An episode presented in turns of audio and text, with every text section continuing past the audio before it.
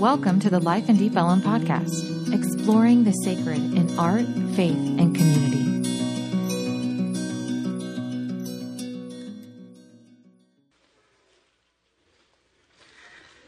Good morning once again. My name is Marcel, and I am now covenant partner. And that's exciting. Along with my this beautiful family. I'm, I'm, it's not my family. I think I'm theirs. I belong to them. Um, we've been here at Life in Ellum for about three years, and this community has been. This is not written here. Crap. I'm starting the wrong way uh, by improvising. This community has been such a gift. It, it's good to be here, and we, we look forward to, to what the future brings to what the now brings. We've been, we've been talking about different people in our sermons. Uh, our series is called Time and Place. We talked about John, we talked about Ruth, we talked about Timothy last week, and we're going to continue to do that today. So I want to recap some of what Beranda shared with us about Timothy, right? So we're in the New Testament, First and Second Timothy, this person who's doing a thing, and then there's a mentor who writes to the person to do the thing. Now you're up to speed. Uh, Beranda told us about Timothy's relationship with his mentor, who may or may not be Paul. There's a lot of discussion if it's Paul or Deutero Paul, which is someone who writes in Paul's style, but is actually not. There's all this nerdy stuff that we like to keep reading about. Uh, but there's some debate about who was actually writing Timothy in these letters, along with Titus, uh, which are called the pastoral epistles, right? Because you have a pastoral person mentoring someone who is pastoring someone else. Uh, that shouldn't sidetrack us here because whoever that mentor was, they had authority over Timothy and they were deeply invested in his personal development and in his ministry to the church. So I want you to keep those two things in mind. Uh, we know that Timothy was a young leader and Beranda highlighted how it's a person trying to figure out how to lead a church that was actually trying to figure itself out. Does that ring any bells with anything you've ever done? it's like, no, I'm fine, right? That's, there's that meme, the this is fine meme. Um, and we know that Timothy was counseled and mentored, that he experienced community, that he experienced discipleship. Those are some of the things that Beranda shared with us last week. And she also described, and I, and I really like this, uh, the dynamic that regulated not only the mission of Timothy, but she connected it to our mission, as we are called to, to witness and be witnesses for the kingdom of God. Kin-dom without a G. And, and you might ask, well, what's a kin-dom? Why not just say kingdom? Uh, I like to use that expression, kin-dom, uh, and I learned it from one of my colleagues at, at the school where I teach, Dr. Ruben Habito. He's a former Jesuit theologian. He's also a Zen master. It's a very interesting combination. And he, he draws from the work of this, this female theologian called um, Ada Maria Isasi Diaz. You don't have to repeat that. It's a theologian. She was great. And, she, and, and so this is him citing her. Okay? Rather than attaching an unnecessarily hierarchical and patriarchal image to what we seek earnestly with our whole hearts and our whole beings. In other words, we kind of revert to the language of king, right? Who's like this vertical sort of boss uh, person. Ada Maria Diaz suggests that we should envision it so, not so much as a kingdom, but as a kin-dom of God. That is the place where we, all of God's creatures, are recognized as kin to one another. It is that reality in which you and I, and all sentient beings and all of creation can discover one another as intimately interconnected in divine love, truly kin to one another. And the reason I'm using this today, I could have used kingdom, right? But I think kin-dom really highlights the, the, the, deep connection between this mentor and Paul, and between Paul and the church or churches that he was serving. He was a bishop. We don't know what that means at that time the Greek episkopos is like whatever. It could be one church, it could be a lot of churches. Anyway, as I said, he was figuring things out. And, and Beranda had a slide about the missionary dynamics of Timothy's witness, which I, I thought was great. Uh, she said, it was more than one slide, telling the story creates community. Connection and cause emerge from community, and the mission is to actually tell the story. Right?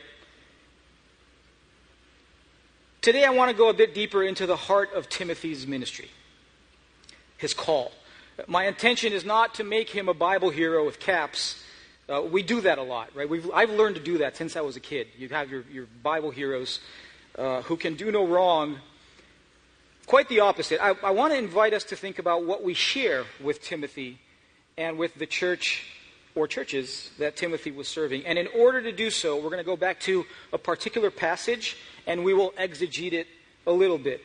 Uh, I'm using this passageway as a portal into Timothy's life and calling because of the way that it encapsulates different dimensions of his life, what he was called to do, the way he was called to do it, uh, and the counsel and advice that, that he received. How do I go to the next page here? There you go. So there's all these different aspects to the person of Timothy, and we can find connections to all of those in 1 Timothy 4 12 to 16. So if you don't have a Bible, you want one. I think we have Bibles in the back. No? We, we might. If raise your hand if you need a Bible, or otherwise just access it on your phone. We're going to focus on 1 Timothy 4 12 to 16. Also, in the interest of full disclosure, I happen to have a particular connection to that verse. So I'm going to go back to, to a little story. So I'm a Lutheran pastor's kid. And I took, yeah, for better or for worse, thank you. I took the whole conf- confirmation thing very seriously. So in the Lutheran church, you've got this weird thing called confirmation because then you, like, you baptize children and then they get confirmed when they're teenagers at 13 or 14. And I had to go through two years of classes on every Saturday while my friends were actually having fun. I had to be at church but, you know, a, it was a big deal from, for me, for my dad, for my mom, for my grandpa. And at the end, you do this thing, which is great because you're 14 and you're completely awkward, and they make you go up in front of the whole church and say a Bible verse that you know you will screw up, right? You just know it's going to happen. So I, I, I was taking this really seriously. I was taking it seriously. It was important for me to find a verse that reflected how I was feeling about this whole affair trying to figure out my place within that community. And I didn't want to end up with something weird, you know, something that would forever taint my pristine pastor's kid's reputation, such as these jewels like Deuteronomy 28 27. May the Lord strike you with Egyptian boils and with tumor scabs and itches from which you will find no cure. That's probably, no, not the right verse. Then I thought, what about Leviticus 19:19? Do not wear clothing woven of two kinds of material. No, but I'm wearing jeans. That's not going to work as well. What do I do? And at my home, conversations usually happen in the kitchen. That's where, well, there's food there, right? So it's where you hang out. And I remember I was sitting at the kitchen table with my mom, who's a, a, a major Bible nerd, and she suggested 1 Timothy 4:12. So I want to share that verse with you, wrapped in context, from two different versions of Scripture. First, from um, from the New Revised Standard Version NRSV, it says, let no one despise your youth. So, see the connection there? That's what I, that's what I was looking for. But set the believers an example in speech and conduct, in love, in faith, in purity. Until I arrive, so this is Paul, uh, Timothy's mentor.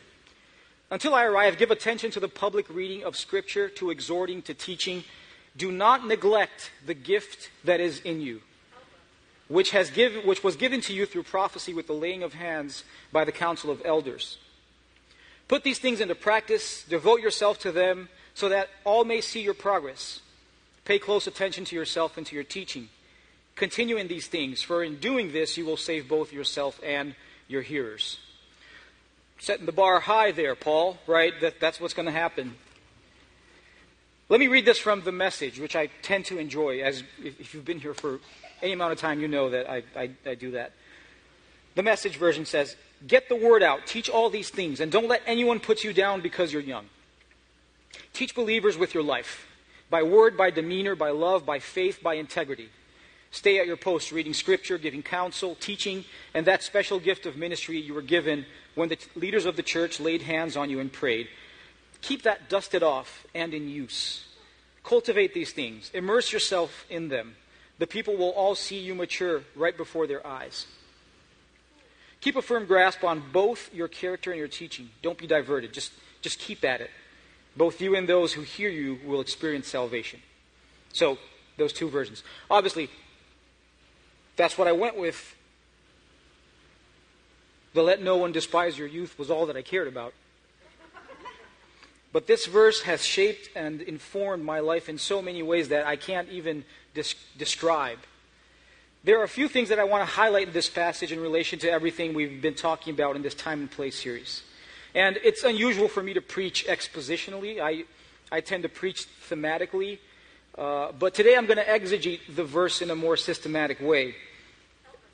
Exegete, right? Interpret. But I want to do that because I, I, think, again, this verse fits into the larger story of Timothy and has something to show us. So I got a couple things I want to, I want to say. The first thing, the first thing I want to talk about is the youth thing. In fact, obviously, as I said, that's what attracted me to this verse. I was not interested in Timothy. After two years of confirmation, I couldn't have told you who he was. Um, I was, I felt insecure about my youth. That was it. I, I felt insecure. I felt inadequate to step into the role of a full member that Lutheran confirmation kind of implies. I, I, felt inadequate to, to contribute to the life of the community that I was a part of. And, and in a sense, I was putting myself in Timothy's shoes to receive those words don't let anyone put you down, for whatever reason, because I was insecure. And that's great. Because I think we're all insecure. Somehow. And it's really funny. Because of my work, I, I interact quite a bit with pastors and church musicians, not only in DFW, but kind of all over the place. And in the past few months, many of my conversations with whoever it is, whoever it is, this, this week I was talking to a Baptist pastor in Virginia who I've never met. But our conversation led to the same place that all my other conversations lead to, which is every church is a church plant now. We're all trying to figure out who we are after COVID and what it means to be community. Right? Take that awkwardness of the half fist bump, half head nod, half side hug thing that you we were like how do you even you know you you see the other person and you're like, okay, oh my God, I have to greet that person. What should I do? Are they looking for, should I just go with the, hey, how you doing? Or are they going for the fist bump? I'm not sure they're going for the fist bump. Are they going for the side hug, right? The classic?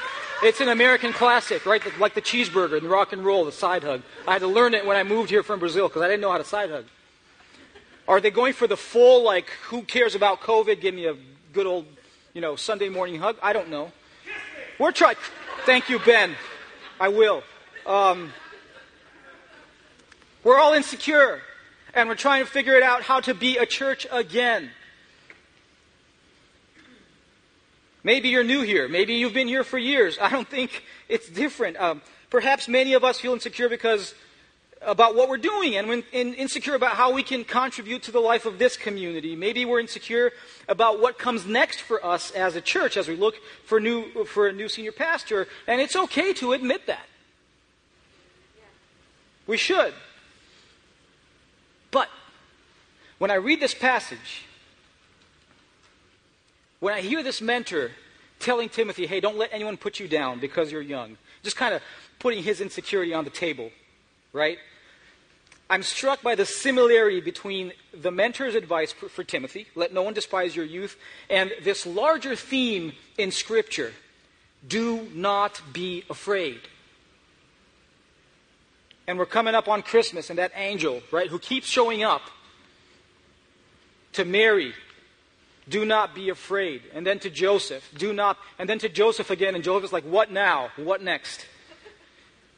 I did a little bit of research, and it seems that that reminder to not be afraid is delivered either by God or by one of God's people, like, I don't know, an angel, someone, something, a prophet, uh, approximately 145 times in Scripture. Whatever may happen, God is with us. That's why Timothy's mentor can exhort him to not let anyone despise his youth. He knows that God is present in that story. And God is present in our story. So the first invitation that arises from this brief, in, you know, look at Timothy is step into the story by stepping into the life of the community that you're called to be a part of. Not only church, your family community, your work community, your neighborhood community. I think in part we have to relearn how to do that. So let's keep with the weird fist bump side hug thing. We'll, we'll, find, we'll figure it out. Keep tabs on who you can hug and who you can't. It'll be okay. But how should we do that? How, how should we step into community and bring our insecurities along with us? Uh, that's the next thing I want to I want to take from this passage. The, the second thing I want to highlight is the, this admonition for Timothy to teach with his life. So it's fascinating to me that this mentor is not telling Timothy what to say, he is tell, telling Timothy how to be. I, am not going to go into you know the Greek stuff here because that would lead us to other sermons. I want to stay with the English translation. So in these two versions that we read, the words that uh, Timothy's mentor uses to outline that is speech, conduct, love, faith, and purity. In the NRSV, speech, conduct, love, faith, and purity. And in the message, word, demeanor, love, faith, and integrity. So those two batches, right? If you look at those batches of words, there's a certain type of alignment, of integrity, that Timothy's mentor is encouraging him to pursue, to become. And it is one that we hear often as being ascribed to St. Francis of Assisi. You might have heard this already. It's something like preach the gospel at all times and use words if necessary. Have you heard that before? Right? And there's this idea that um, St. Francis of Assisi said that. He, he didn't, but that points at he didn't. He didn't. Seriously, trust the Bible nerds. Um, he said something like it in the in the, the, the Franciscan rule of twelve twenty one. If you want to know, yes, I do that. Uh, but anyway, anyway, there's a connection between this deep living and this alignment and this integrity. Uh, what do I mean when I say integrity? I mean a connection between word and deed. I mean a connection between what you say and how you act. I mean, a coherence between relationship with God and relationship with others. That's the theme. And that's a theme that appears so many times in Scripture, right? Uh, 1 Peter 2.21, For to this you have been called, because Christ also suffered for you, leaving you as an example, so that you should follow in his steps. So that connection, life with God, life with others, alignment, integrity. Notice the similarities between word and demeanor, speech and conduct that Timothy's mentor is asking him to practice, and the connection between Christ's suffering as the ultimate expression of God's love and how we should live. And we live in a weird time. Right? In this service, I've put this on and taken it off at least five times already. I don't know. We live in a weird time, a time marked by the apparent disconnection between public and private life, between real news and fake news. It's a time of confusion. You know, it's almost like I'm writing a science fiction book. Heavily industrialized nation deals with increased radicalization, influence from mammoth corporations while trying to survive global pandemic. right? Oh my God, we live in a dystopia now. And there are days when I ask, where is God? I'm not the first or the last or the only person to ask that question, but I do know one thing. Just as Timothy's mentor did centuries and centuries ago, alignment and integrity are needed, so needed right now just as they were in, in, in, the vastly changing world of the first century church. The Roman, the Roman Empire was plodding along towards its decline, and a couple hundred years later it, it would be over. Uh, this nascent church was a small, feeble, vulnerable, loose movement of believers constantly persecuted by local and imperial authorities. Timothy's mentor knew that integrity between word and deed, private and public, relational integrity, if you will, was the way for him to practice, to rehearse his way into the wisdom, peace, and strength that he needed to serve his congregation, to be a part of his community. So we're constantly called to examine our own alignments, our own integrity. When the parts of my life are becoming out of phase with each other, as they are right now, to be honest with you, I'm, I'm a hot mess. I begin to notice that I'm not present in and for my community. My kids talk to me, and I'm like, what? I lose touch with myself. I lose touch with others, and there's, there's a certain distractedness that seeps into my days. When certain alignments, when certain coherences in our lives begin to dissipate, it becomes difficult to live well and deeply. Through Timothy's mentor, God is calling us to integrity within and amongst us. And I want to make a caveat here.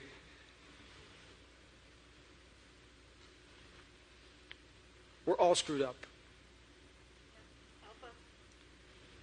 And part of the good news of the gospel for me is that this is something we rehearse. This is not something you attain and live while everyone else below you is trying to figure it out. This is something we rehearse time and time and time again. Day in and day out, we search for that alignment. We try to practice that integrity. And that's where the connection between God and community becomes so becomes so important. And I know if you've again been here for any period of time, you've come to expect that when I preach, I preach about community. It's the only thing I do. It's like I'm a very one-dimensional preacher, right? Uh, but there's I'm sorry, it keeps showing up in Scripture. There's a, a vital connection between Timothy's study of Scripture, uh, his relationship with God, and his relationship with others. In this context, setting an example for others, it's, it's not a matter of pride, it's a matter of calling. Those are two very different things. You're not setting a standard because you're better than everyone else. We're all screwed up. We set an example because we are called to do so for each other, and we need each other to do it.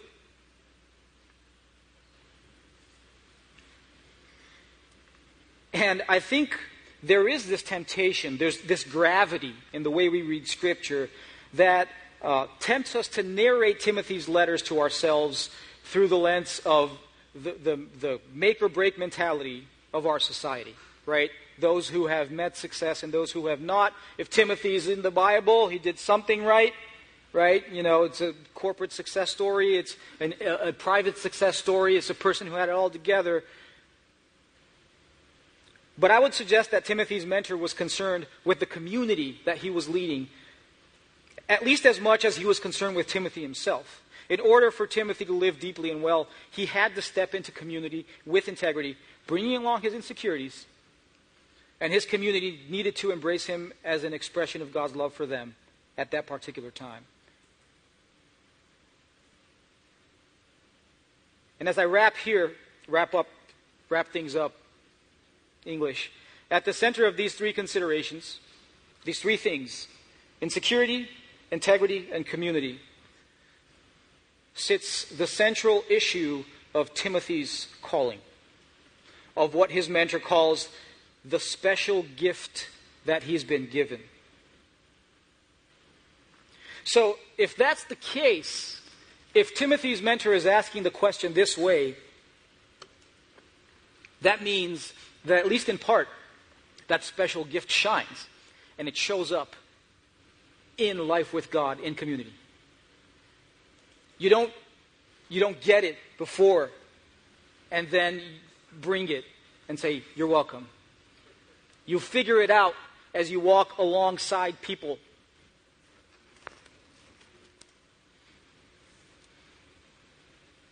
What's your special gift? What's mine? How are we carrying our insecurities, our hesitancies? How out of phase are we? Welcome to Life in Deep Ellum. That's what we do here.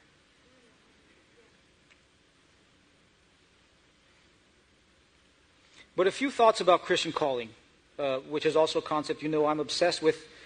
I think they can help us think of our life, both privately and, and corporately, uh, a calling is not a line. It's not a thing that organizes your life in a particular sequence. It isn't, you know, a once in a lifetime opportunity, and if you screwed up, you're screwed, and now you have to live out uh, like a plan B because you ruined plan A. So that's not what a call is. A calling is, it's much more like a flower in a garden that you are called to take care of. Like a seed, it grows in a particular ground that has a unique taste and smell. And the fruits of this seed ripen to reflect the taste and smell of that ground, right? If anyone's into wine, that's what we call terroir. It's when the wine tastes like the ground it comes from. When the fruit tastes like the ground it comes from. And that why that's why a mango in the US will never taste the way it should. I'm sorry. It's just not gonna. A calling is also not a private affair. It's not just something you get to organize your life in a certain direction. As Miranda made clear to us last week, Timothy's vocation led him deeper into community. It is from community that the senses, the purpose of Timothy's ministry are drawn. So I want to suggest to us that calling is a lived intentionality in response to God's presence calling is a lived intentionality in response to God's presence. An intentionality that assumes a particular terroir, a certain flavor, born from a particular soil, the soil of your life, in this garden that we're tilling together. So, yes, a vocation is a highly personal thing, just like a fingerprint. But it's a fingerprint that keeps changing to reflect our God with, right, with God, our life with God right now. But it's not a personal thing because it, it echoes so far beyond our private lives. It resonates into community, into culture, into politics, and through generations. Remember Baranda's story about her, her, her grandmother and her tias? Last week, callings that echo through generations.